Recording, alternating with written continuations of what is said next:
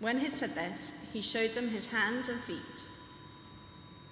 And while they still did not believe it because of joy and amazement, he asked them, Do you have anything here to eat? They gave him a piece of broiled fish, and he took it and ate it in their presence. He said to them, This is what I told you while I was still with you. Everything must be fulfilled that is written about me in the law of Moses, the prophets, and the Psalms. Then he opened their minds so they could understand the scriptures. He told them, This is what is written the Messiah will suffer and rise from the dead on the third day and repentance for the forgiveness of sins will be preached in his name to all nations, beginning at Jerusalem. You are witnesses of these things. I'm going to send you what my Father has promised, but stay in the city until you've been clothed with power from on high. When he'd led them out to the vicinity of Bethany, he lifted up his hands and blessed them. While he was blessing them, he left them and was taken up to heaven. Then they worshipped him and returned to Jerusalem with great joy, and they stayed continually at the temple praising God. The second reading is from James chapter 1, verses 1 to 4.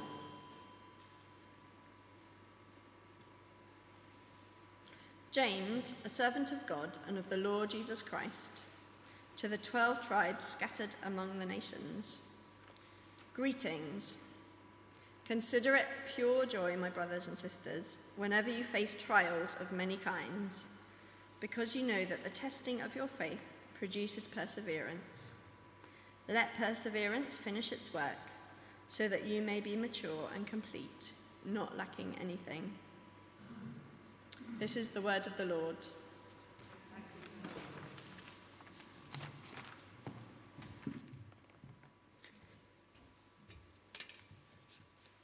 Thanks, Jen. Especially as I asked you to do that five minutes before the start of the service. Much appreciated. Some uh, slides, hopefully. Um, just to say, this camera is not working for this morning. We don't really know why. So if you're watching online, hi, I think you're watching over there. we love you. We haven't just sent you to a further distance. We do like you, really. Um, good.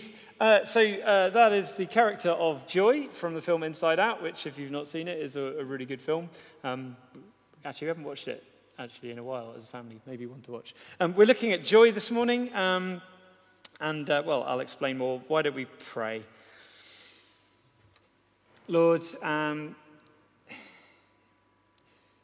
come speak to us now through your word. Thank you that you don't leave us to guess or to figure stuff out all on our own, but you guide us. Thank you that there is life in your word for us today. Pray that we would hear what you want to say to us this morning. Give us courage to live our lives in response to what you say. Amen. Amen. So, we are just back from a week on the Isle of Wight yesterday evening. That may not sound very exotic to you, but hey, no quarantine restrictions. Um, and the truth is, a uh, holiday on the Isle of Wight was exactly what we needed as a family. Um, I don't say that because of the lovely beaches or the cool coast breeze um, after a week of the heat wave in which we always melted, almost melted. I don't know if you remember that. Does that feel like a long time ago now? Maybe it does. Or because of the rather quaint feeling that you get on the Isle of Wight that you've been transported to somewhere uh, back around 1955.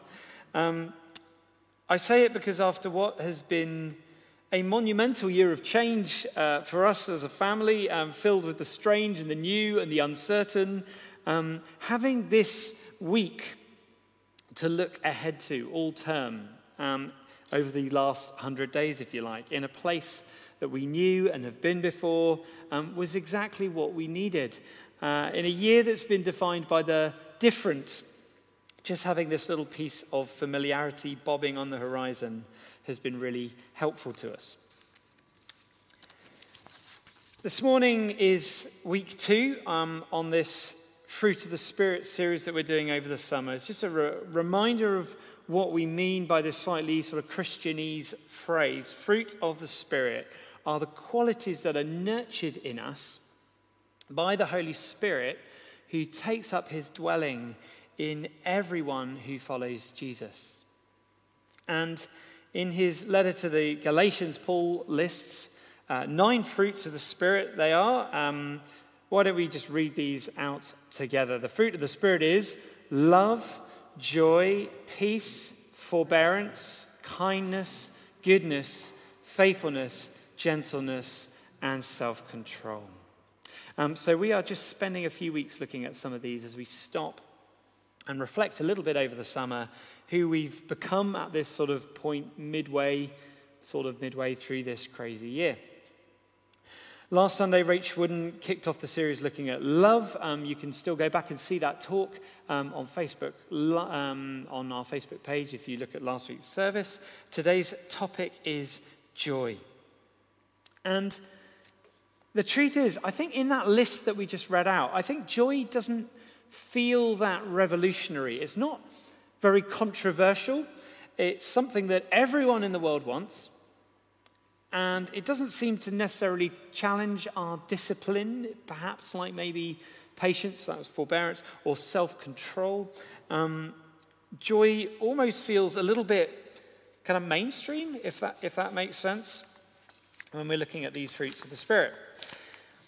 But that challenge, I think, we face as we consider the Christian definition of joy is that it comes from really quite a, well, a totally different place than what the world calls joy, which I think is probably something you could describe as euphoric happiness about how I feel right now. Which isn't a bad thing in itself, by the way, but I don't think it is what joy is in the Bible. So, uh, Luke 24, um, let's take a little look at this. Now, we actually spent a couple of weeks in July looking at this final chapter in Luke's Gospel. Um, but actually, I realized that the following verses from the ones that we looked at there were perfect for looking at this topic of joy as a fruit of the Spirit. So, the story so far, um, obviously, we're picking up in the middle of a story. On the first Easter day, two of Jesus' friends are walking along a road uh, when Jesus appears alongside them and he starts talking to them. And he asks them why they're feeling sad. And then he listens as they tell him all about themselves and how sad they were that he was dead. Remember Mark Twain's famous quotes rumors of my death have been greatly exaggerated. Except Jesus' death wasn't exaggerated, it was cold, hard, sealed in the tomb reality. And as Jesus listened patiently, they then explained to, well, as Jesus, he listened patiently and then he explained to them that all this had been a necessary part of God's big picture of salvation, plan for the whole world.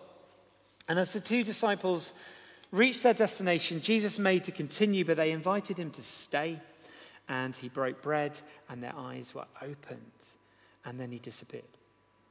And the two disciples, it was evening time, but they ran straight back to Jerusalem, seven miles, to discover that the others had seen, or some of the others had seen, the resurrected Jesus too. And as they're in this room talking about this together, and this is our reading, Jesus suddenly appears among them and says, Peace be with you. To which the disciples all say, Ah!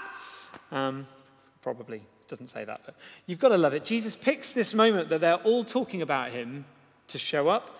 Does he use the door? No. He just appears among them, boo, and then has the audacity to say, Hey, peace, it's okay. Tell me Jesus doesn't have a sense of humor. The disciples are totally freaked out. Luke says they thought they were seeing a ghost. And then Jesus makes the point that you wouldn't be able to touch a ghost, let alone give food to a ghost, and for the ghost to eat that food, as happens in a moment. And then Jesus shows them that it's really Him. And Luke tells us that they can hardly believe it because of joy and amazement. And then Jesus does two things. He talks about all the historical background to what's happened. He takes them through the scriptures like he did while he was talking to the two on the road to Emmaus. Everything must be fulfilled that was written about me in the law of Moses, the prophets, and the Psalms. And then he talks about what's going to happen next. that the good news of repentance for the forgiveness of sins will be preached in his name to all nations, beginning at Jerusalem, and that he's going to send them the Holy Spirit to equip them to do this. So he sets this moment they're in in context by looking back and looking forward. And that is the key, I think, to it all. That's the key to joy. And then I'm going to try and cover, I'm trying to cover far too much uh, ground in a short space of time. So do go back and look at this passage uh, at your leisure. But Jesus ascends to heaven, but this time the disciples are not grieved. But verse 52 they worshipped him and returned to Jerusalem with great joy.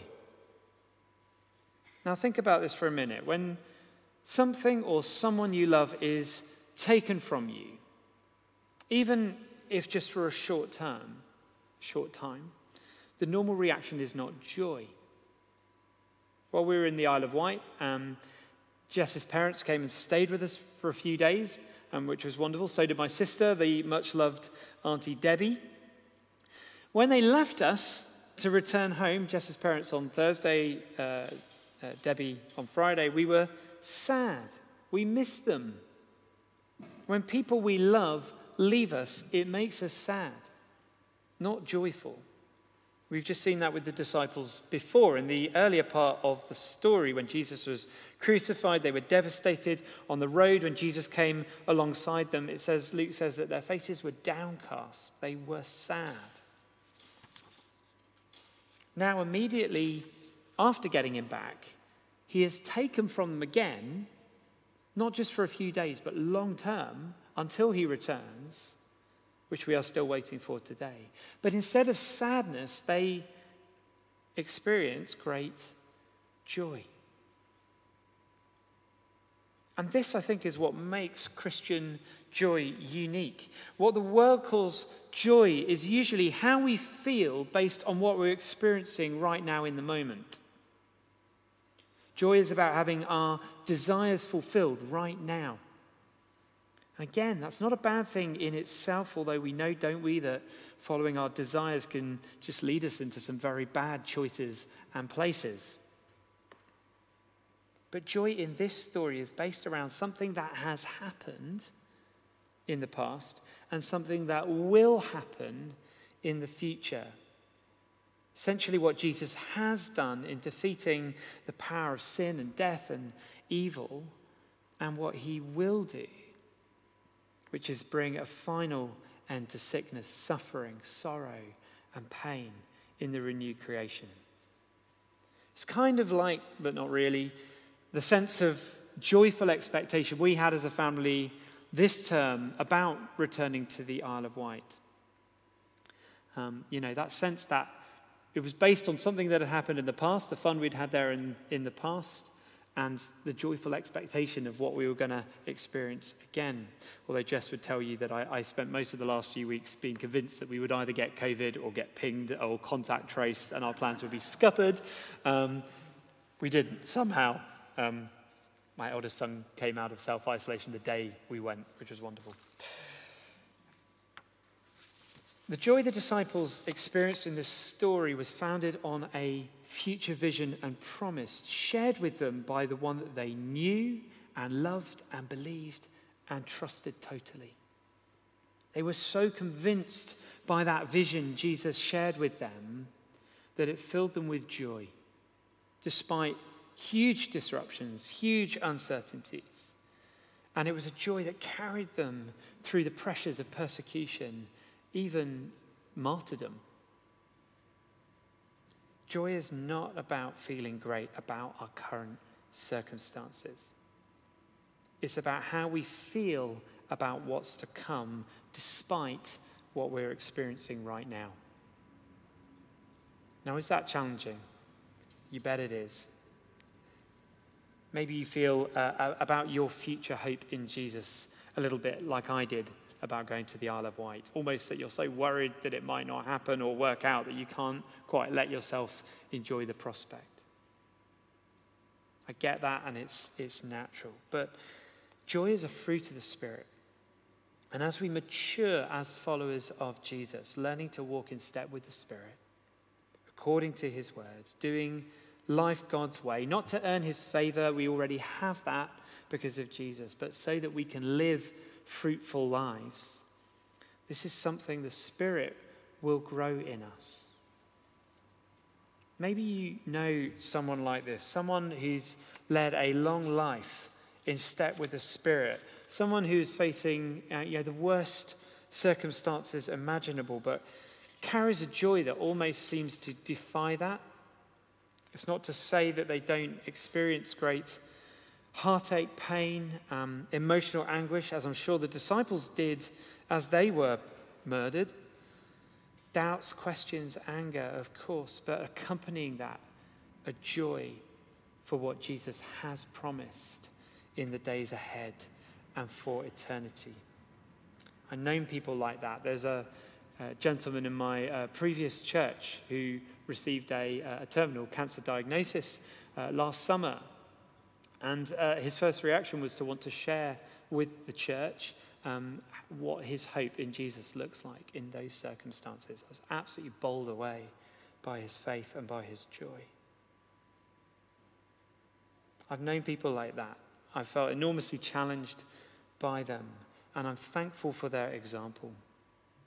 And my prayer is that the Holy Spirit would produce in me more and more that kind of joy that defies the circumstances, which I think is actually a far more realistic proposition for a joyful life than the endless pursuit of pleasure, which, as I said earlier, rarely bears much fruit in terms of real joy ultimately. Which is why, in his letter, and we'll finish up with this in a moment, James is able to describe present suffering as a cause of joy, which frankly sounds a little bit bonkers, doesn't it? How is that possible? Well, I think it's an honest analysis of the state of the world and what life can feel like much of the time. Which, if you have no past or future story to tie that to, is just meaningless. But if, like those disciples, you know that following Jesus will not save you from suffering right now, but that today's suffering is not the end of the story, then, as James says, suffering can actually be something that causes us to grow spiritually, to mature. There's a lot more we could say about that. Um, we'll save that for another day, though. But why don't we, just to respond to that challenge this morning, can I just invite you to stand? I just want to spend a few moments uh, responding in prayer.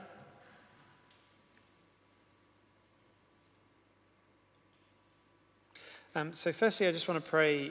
Um, I know for some of us, when we hear a message about joy and being joyful, um, it can come with a kind of a side helping of guilt, a sense that, oh, I should be feeling more of this or maybe there's something inadequate about me or my faith that I don't feel this. So um, that in itself is an unjoyful thing. So I just want to pray um, for you, and then I want to pray for the rest of us as well.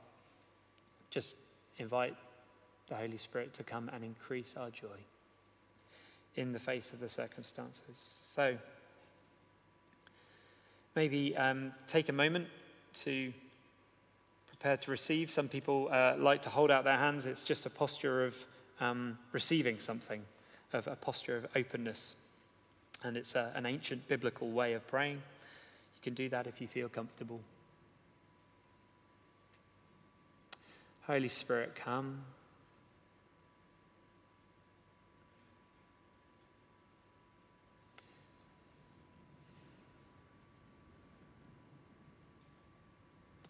Thank you that you um, have good fruit to produce in our lives and in our hearts.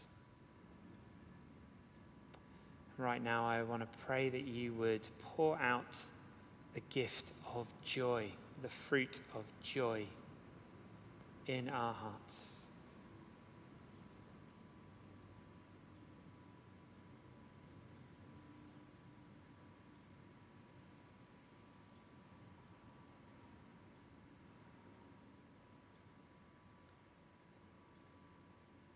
Lord, for those who have much to be joyful about in this moment, I pray that you would increase that, um, that joy uh, more and more.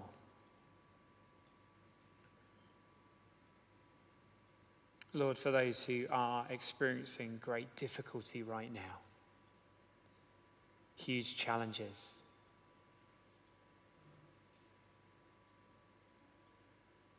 Lord, would you um, sound a, a note of joy that, that sounds beneath all of those circumstances?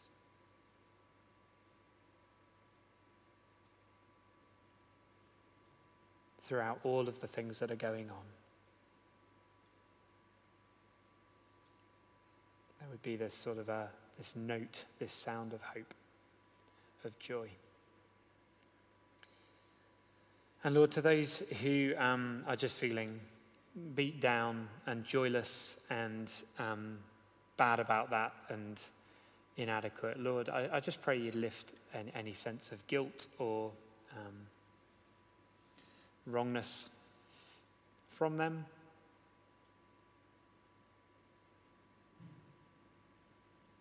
Or you take away any pressure to feel something that they're not feeling.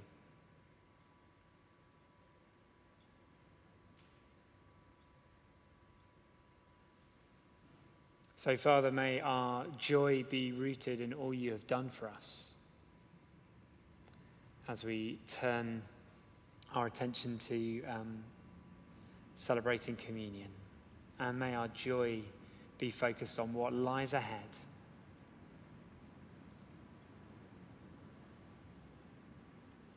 And just finish with some words from Hebrews 12. Therefore, since we are surrounded by such a great cloud of witnesses, let us throw off everything that hinders and the sin that so easily entangles. Let us run with perseverance the race marked out for us, fixing our eyes on Jesus, the pioneer and perfecter of faith, for the joy that was set before him. He endured the cross scorning its shame, and sat down at the right hand of the throne of God. Consider him who endured such opposition from sinners, so that you will not grow weary and lose heart. Amen.